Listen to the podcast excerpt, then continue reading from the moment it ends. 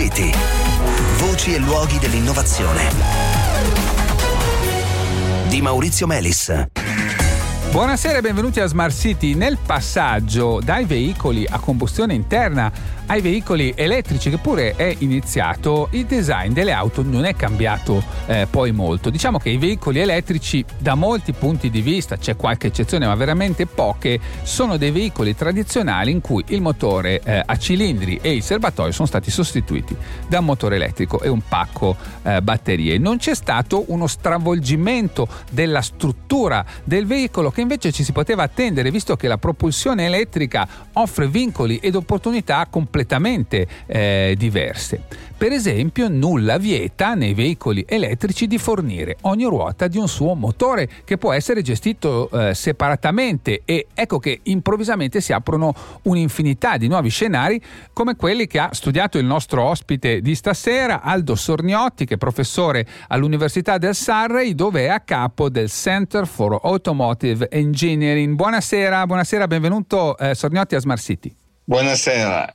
Allora, Grazie senta, per l'invito. Prego, prego. Allora, eh, raccontiamo questo scenario che è molto interessante, no? Eh, appunto, quello di un cambio eh, strutturale del veicolo abbracciando completamente, diciamo così, il paradigma elettrico. È una cosa che ancora non è avvenuta e forse il cambiamento principale sarebbe questo, tanti motori. Però anche qua ci sono varie alternative. Allora, ci faccia un po' il quadro.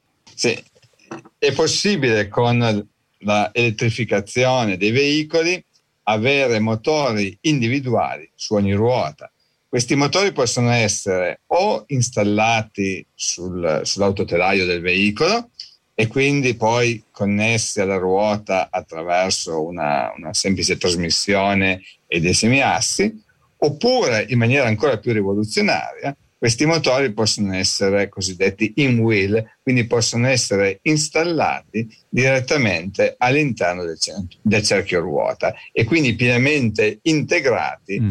eh, nella cosiddetta massa non sospesa del veicolo, quindi nella sospensione.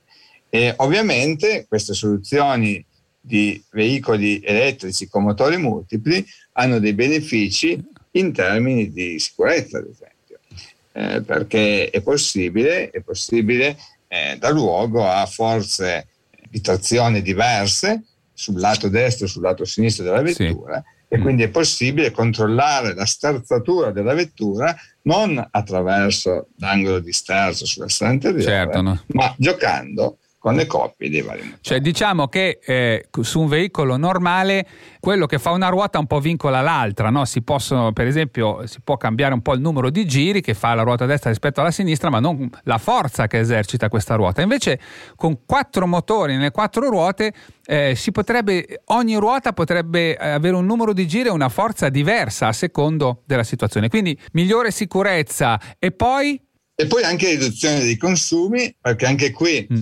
giocando sulla distinzione di coppie, si può cercare di far operare i motori nel punto ottimale di efficienza e quindi ridurre i consumi del veicolo ecco. sia in condizioni di marcia rettilinea che in curva. Un altro aspetto, per completare un po' il quadro, riguarda proprio lo spazio presente nella vettura, no? la gestione degli spazi, anche dell'abitacolo.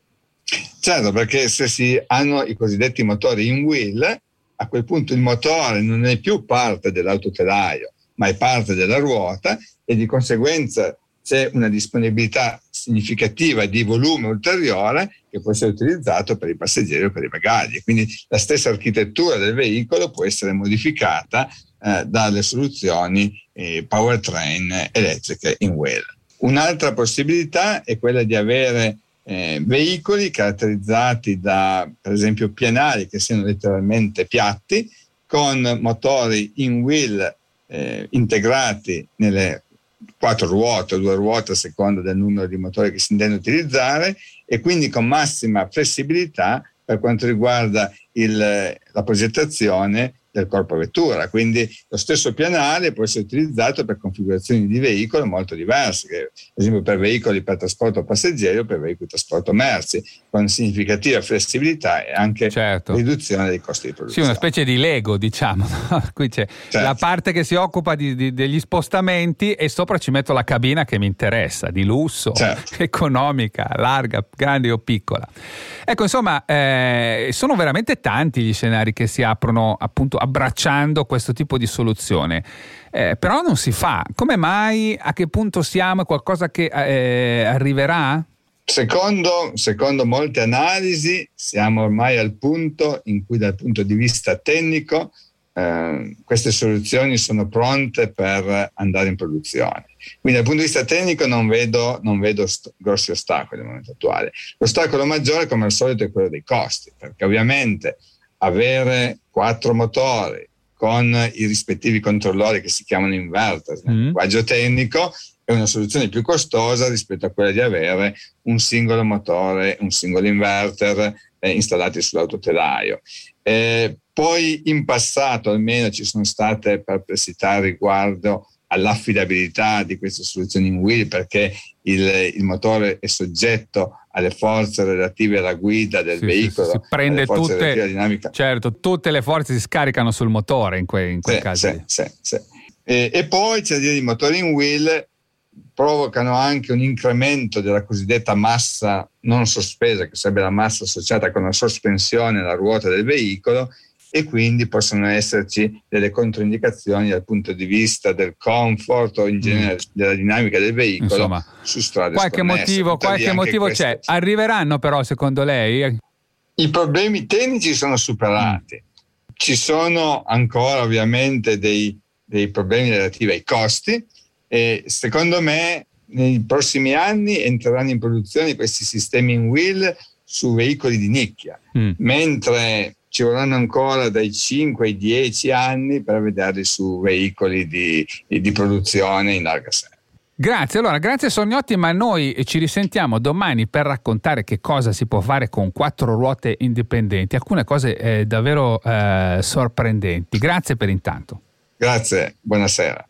Bene cari ascoltatori, buona serata anche da parte mia, appuntamento a domani.